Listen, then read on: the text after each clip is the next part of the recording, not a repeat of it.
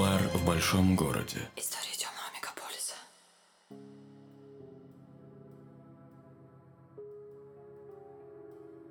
Частный сыщик Вадим Головин залез тебе прямо в голову, чтобы рассказать кое-что интересное. Вы услышите историю двух классических представителей теневого рынка интим-аренды.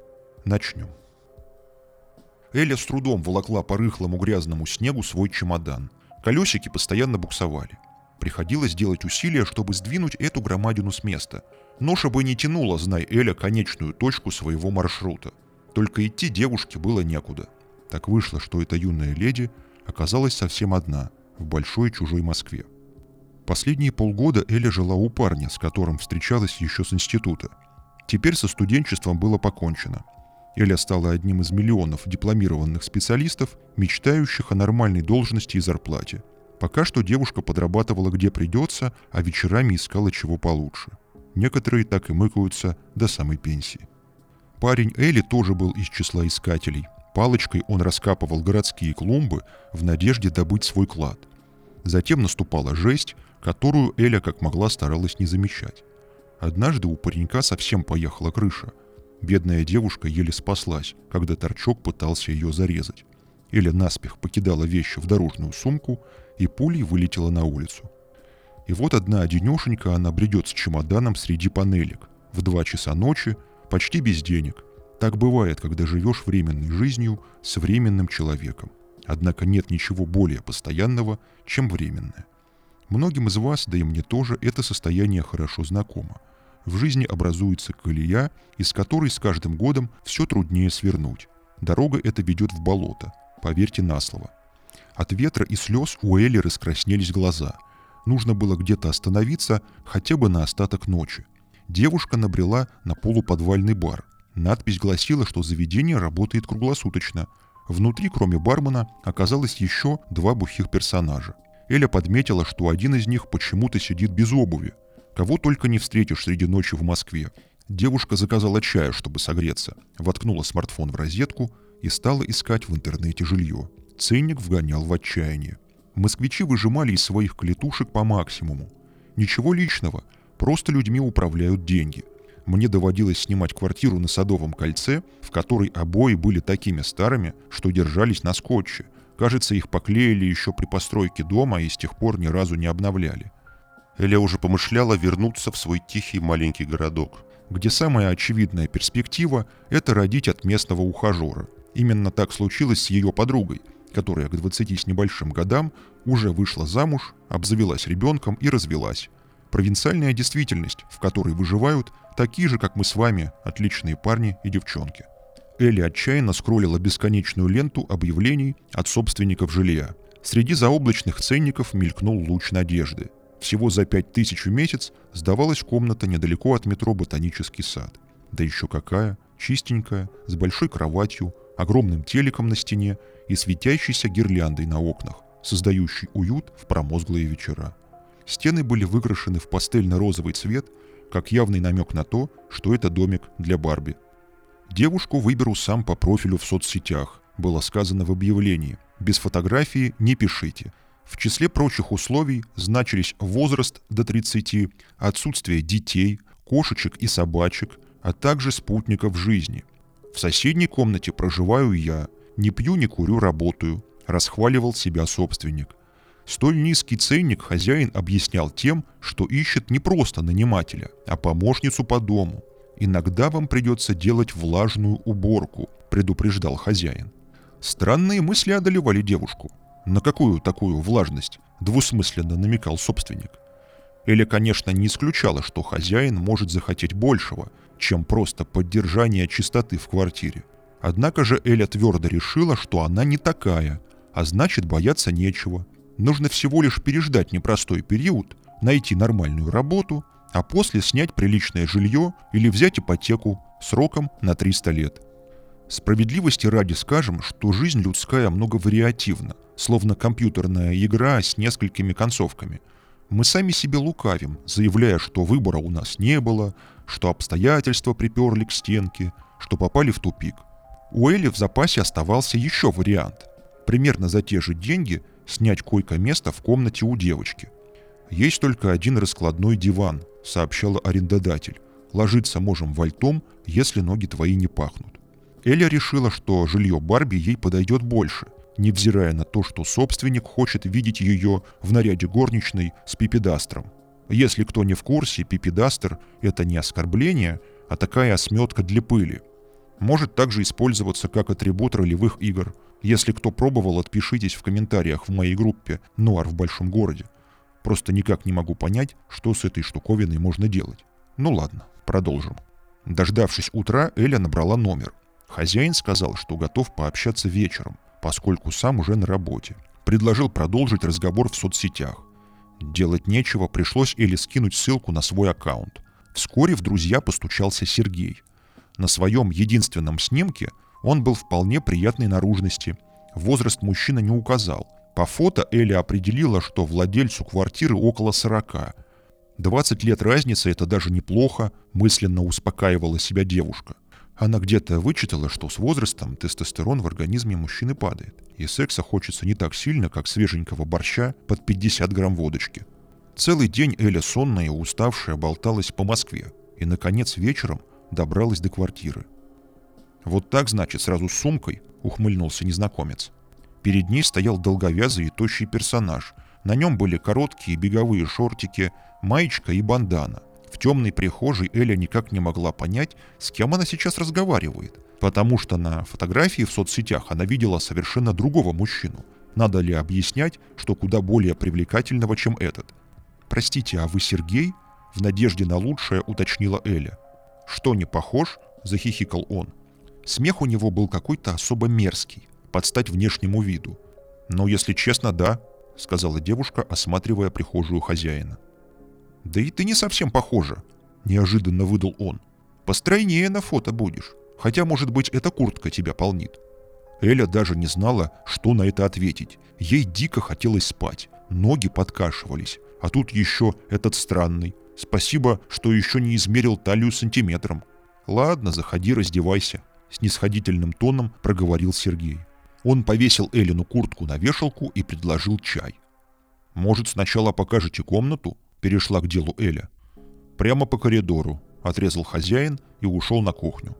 Эля отворила дверь комнаты и очутилась в бабушкиной спальне. На стене висел канонический пыльный ковер. Под ним стояла полуторная кровать с пружинным полосатым матрасом. Койка успешно пережила старушку, а ныне служила великовозрастному внучку траходромом. В целом лежбище было годное, не считая нескольких желтых пятен.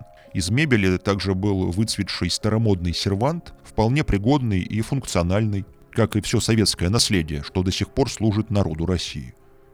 «Ну что, остаешься?» – спросил Сергей. Эля уже не могла сдержать смех. «Странно», — сказала она. «Где же комната с фотографией?» «Так это же просто для привлечения внимания», — как ни в чем не бывало, ответил хозяин. Теперь Эля поняла, почему собственник сразу не повел ее в комнату. Наверное, хотел взять своим обаянием, мысленно пошутила она. В конец измотанная девушка вновь оказалась на жизненном перепутье. Оставаться здесь на ночь, а тем более жить, ей совсем не хотелось. Однако все прочие варианты она забраковала. Дома дела обстояли ничуть не лучше. Мать после развода разменяла двухкомнатную квартиру и теперь ютилась в однушке вместе с Эллиной бабушкой – в такой квартире и вдвоем тесновато, а третьему человеку уже придется спать на полу. В общем, Эля решила воспользоваться шансом. «Попробую продержаться месяц», — сказала она себе. «А тем временем, может, найду работу с нормальным заработком и съеду». «По условиям все понятно», — уточнил хозяин. «Ну, вроде бы да», — потупила глаза Эля. «А как часто убирать?» Сергей с легким недоумением взглянул на девушку. «По мне так хоть каждый день», — заявил Сергей. «Может, хотя бы через?» — предложила девушка. «Ну, можно и так», — улыбнулся в ответ хозяин. В глазах Сергея блеснул какой-то дьявольский огонек, от которого Элли стало не по себе. «А где у вас швабры или есть пылесос?» — спросила она, не представляя даже, насколько глупо выглядит в этот момент. Сергей снова внимательно посмотрел на Элю — знаете, так бывает, когда двое обсуждают фильм, но при этом один притворяется, что смотрел. Получается такой дурацкий диалог, выдающий собеседника с потрохами. «Ты раньше жила у таких хозяев?» внезапно спросил Сергей. Эля ответила отрицательно. «А мужчина у тебя есть?» — продолжил он допрашивать девушку. Эля хотела в ответ съязвить, но потом решила, что это не в ее интересах. «Ко мне сюда точно никто приходить не будет», — сказала Эля. «Так есть или нет?» — повторил он вопрос. «Я одна», — робко сказала девушка. Сергей одобрительно кивнул. «Понимаешь», — сказал он, — «я тоже один. Иногда очень хочется капельку теплоты, чтобы дома тебя встречали». «Может, тогда жениться?» — спросила Эля. Сергей усмехнулся. «Я и на улице знакомился, и в соцсетях. Но проблема вся в том, что в Москве отношения строятся на рыночной основе. Девушкам подавай подарки, путешествия, рестораны. Им всем нужен успешный успех и статус. Сплошная бездуховность. А здесь мы играем по моим правилам. Никаких феминисток и содержанок. Чистый патриархат. «Вам в провинцию ехать надо», — сказала Эля. «Там все иначе». «Зачем?» — удивился Сергей. «Вся провинция уже в Москве». «Ну тогда в чем проблема?» — удивилась Эля. Хозяин отвел глаза. «Времени не хватает. На работе с утра до вечера. По кафе и кинотеатрам ходить мне некогда». «Вы ничего не ответили мне про швабры», — сменила тему беседы Эля. «Мне не нужна уборщица», — сухо ответил он. «Странно, что до сих пор ты этого не поняла. Кем работаешь?» «Подрабатываю в кафе», — сказала девушка. «Ну, я так и подумал», — ответил он. «Не айтишница, видно. Но это и хорошо. Те живут в своем мире. Эля уже почти спала. Глаза ее закрывались, а голова то и дело падала. Она вздрагивала и снова пыталась уловить нить беседы. «Держи спину ровно», — скомандовал хозяин. «Невозможно смотреть на то, как вы сегодня все горбитесь. Запомни, осанка — залог красивой груди. Даже если природа не наградила, ровная спина все это компенсирует. И чему вас сегодня учат? Только требовать. А давать? Кто на тебя посмотрит, если ходить будешь с кривой спиной? какой-нибудь гастарбайтер или быдло с бутылкой пива. После этих слов сон Эли словно рукой сняло. «Знаете, я пойду», — ответила ему девушка. «Наверное, вам нужно найти другую». «Обижаются только слабые», — сказал Сергей. «Потом еще мне спасибо скажешь, когда дети здоровые родятся». «Ну уж точно не от тебя», — мысленно нахамила Эля. Она набросила куртку и пыталась найти ботинки, но их нигде не было. «Я поставил сушиться. Они промокли», — сказал Сергей. «Принесите, пожалуйста», — попросила девушка. Сергей попытался взять ее за руку, но Эля отдернула ладонь. «Послушай, не обижайся», — стал подлизываться Сергей. «Я тоже сам не подарок, но зато настоящий, честный. Многое не прошу. Просто будь со мной мягче. Иногда просто выслушай. Можешь не мыть полы, оставайся. Ты мне понравилась». Эля дошла до кровати, набросила простыню и, укрывшись старым ватным одеялом, провалилась в сон. Кажется, настолько сладко она еще никогда не спала. Так началась ее жизнь в квартире странного дяденьки. Собственник квартиры трудился звукорежем в каком-то доме музыкального творчества. Все это тоже могло быть выдумкой, учитывая склонность Сергея к сочинительству. Во всяком случае, в его комнате висела пара выцветших постеров олдскульных рок-групп так что хотя бы как слушатель к музыке отношение он имел. День ото дня Сергей продвигался все ближе к личным границам Эли. Готовил вторжение с последующим установлением своей власти на занятых территориях. Сперва это выражалось в легких прикосновениях, потом дружеском массаже воротниковой зоны, когда девушка ужинала на кухне или мыла посуду. Однажды ладонь Сергея легла на Элину упругую ягодицу. Она резко развернулась и хотела что-то сказать, но Сергей полез целоваться. С боями квартиросъемщица провела у Сергея месяц. Последний не оставлял попыток подмять девушку под себя.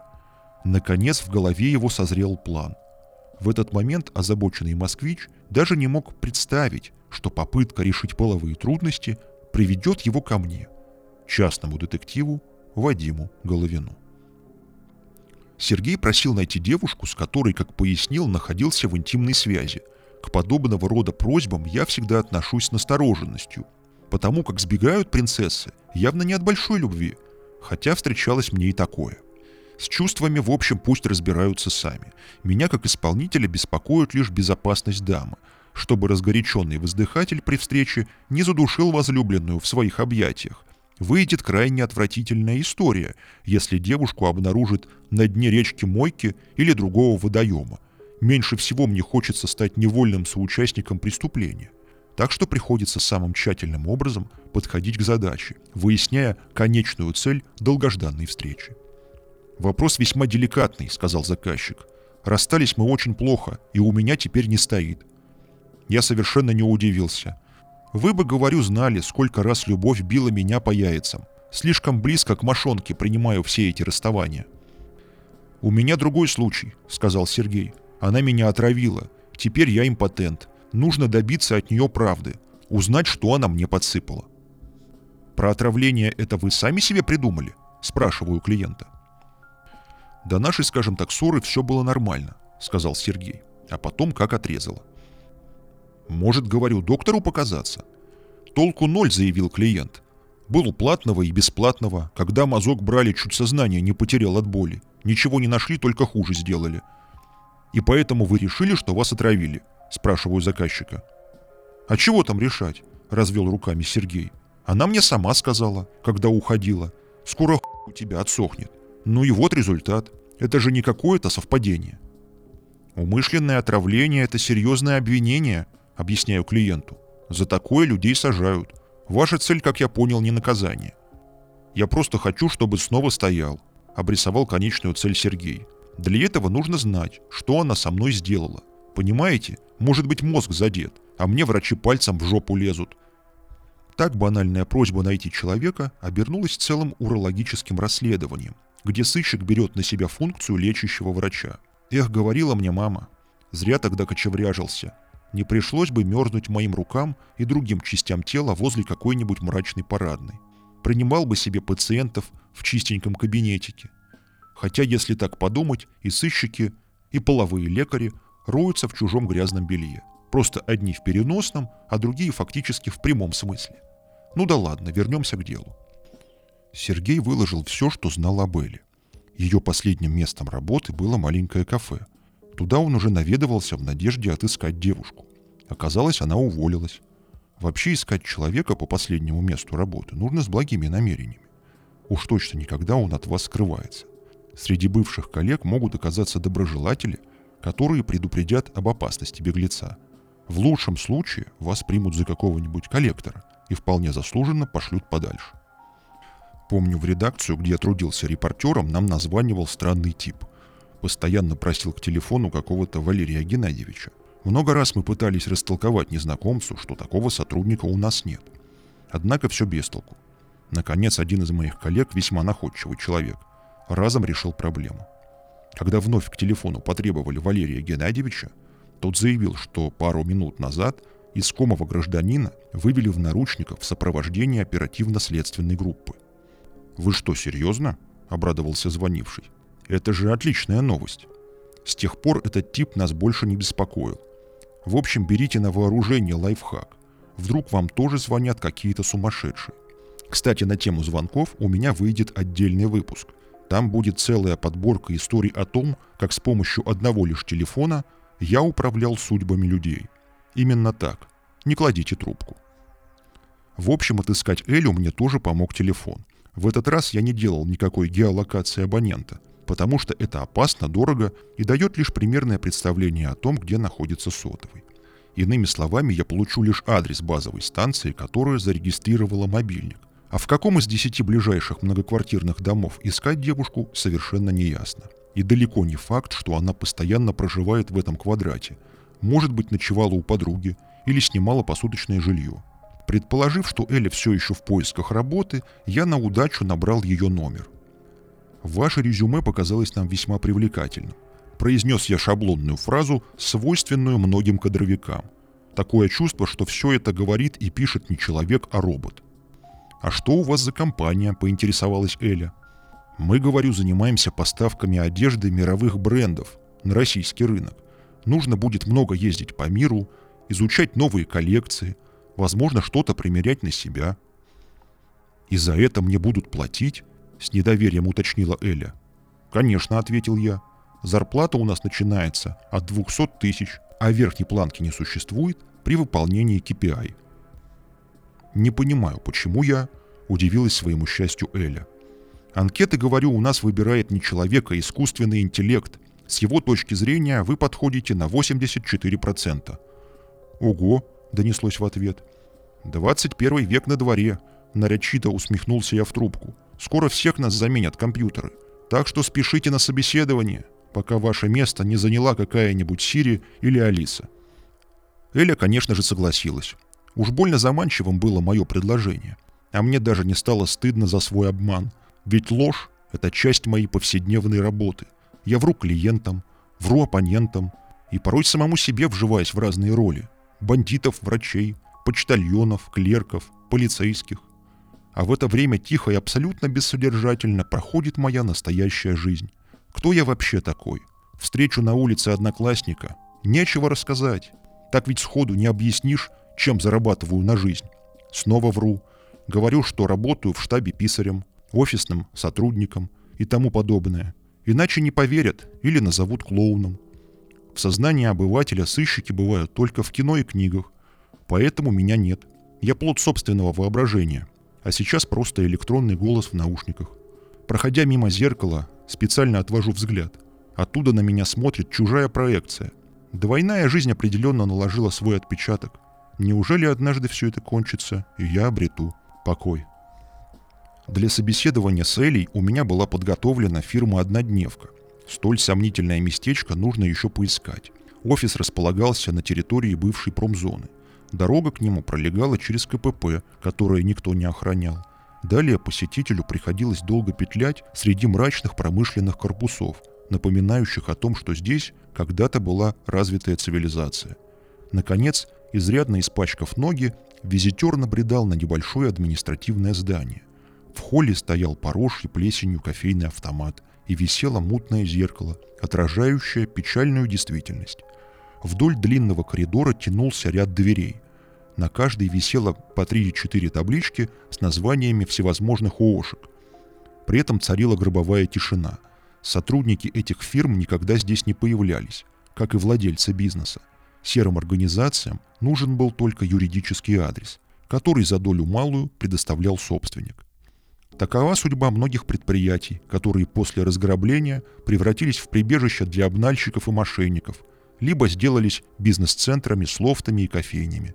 Две стороны одной монеты, на которую променяли технический прогресс.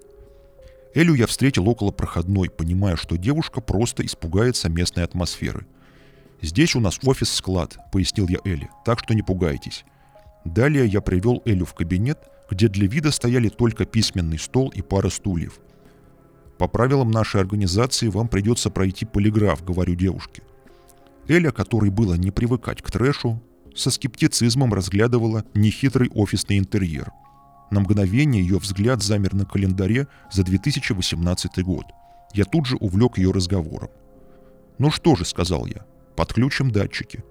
Комплект оборудования я одолжил у своего знакомого и даже понятия не имел, как пользоваться устройством. На мой взгляд, вникать во все это смысла не было. Только в фильмах детекторы лжи способны читать чужие мысли. На самом деле достоверность результата полиграфа вызывает споры в научном сообществе. Некоторые ученые и вовсе считают такую методику лженаукой. Действительно, в некоторых случаях срабатывает психологический эффект, когда испытуемый трепещет при виде детектора лжи. Тут и без всяких датчиков видно, что человек нервничает. Но и кроме того, результаты исследования все равно не имели бы юридической силы, потому что действовал я подпольно, то есть без официальной лицензии на копание в чужих мыслях. По сути, весь процесс был спектаклем ради одного зрителя – Элли. Пусть, говорю, вопросы вас не смущают. Отвечайте просто «да» или «нет». Эля кивнула. «Сегодня 31 марта?» – спрашиваю. «Да», — отвечает девушка. «Мы находимся в Петербурге?» — спрашиваю опять. «Нет». После ряда идиотских вопросов я стал уводить беседу в нужное русло. «Вы когда-нибудь подсыпали яд человеку?» — спрашиваю. «Нет», — отвечает Эля. «Вы разбираетесь в ядах?» «Нет». «Вы могли бы подсыпать человеку лекарство?» — спрашиваю. «Нет». Когда опрос подошел к концу, я попросил девушку подождать. Компьютеру нужно время для просчета ваших ответов, объясняю. Жду 10 минут и начинаю многозначительно хмурить брови. Значит, говорю, яды не подсыпали. «Да, что за вопрос?» — ответила Эля с некоторым волнением. «В ядах тоже не разбираетесь». «Так, объясните, что вообще происходит? Какие яды?» — негодовала в конец запутанная и напуганная девица. «Компьютер считает, что вы солгали, отвечая на вопрос о ядах», — говорю ей. «Извините, это какой-то бред», — выпалила она и засобиралась. Бред, говорю, не бред, а вопрос серьезный. Речь идет о причинении вреда здоровью. Какому еще здоровью? Не могла понять Эля. В этот момент я дал условный звонок по телефону, и в кабинет вошел мой клиент. Эля остолбенела. «Надо поговорить», — обратился он к девушке, не здороваясь. Бедняжка молчала и не знала, что делать. «Чем ты меня отравила?» — задал Сергей вопрос. «Да идите вы оба на больные уроды!» — закричала Эля. Она попыталась выйти из кабинета, но Сергей схватил Элю в охапку. «Стоп!» — кричу я. «Отпустите девушку! Удерживать человека — это статья!» Сергей отпрянул, и Эля бросилась в коридор. «Значит, поговорим на улице!» — крикнул он Эле вслед и, набросив на себя куртку, пошел за ней. Из коридора послышался топот. Эля бежала. Она заскочила в туалет и закрылась там изнутри.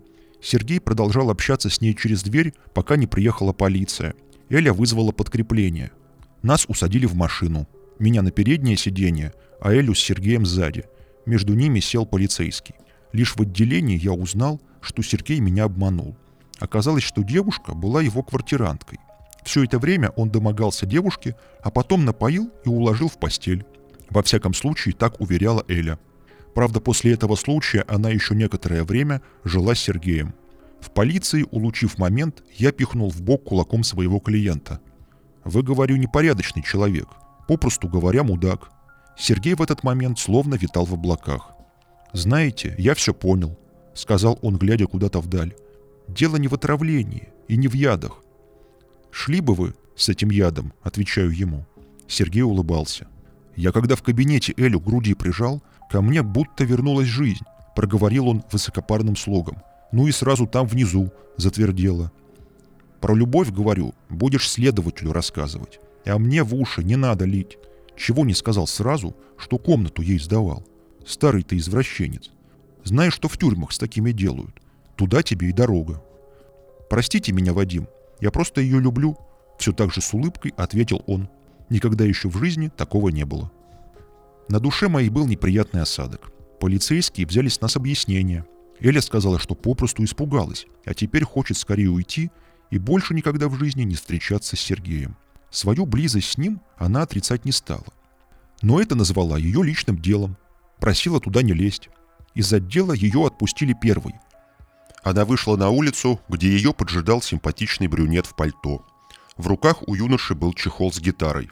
«Очередной музыкант», — подумал я, провожая парочку взглядом. «Самое главное, чтобы не обижал девочку. 20 лет — это ж по сути еще ребенок. Ну а взрослыми нас делают обстоятельства. Суровая реальность.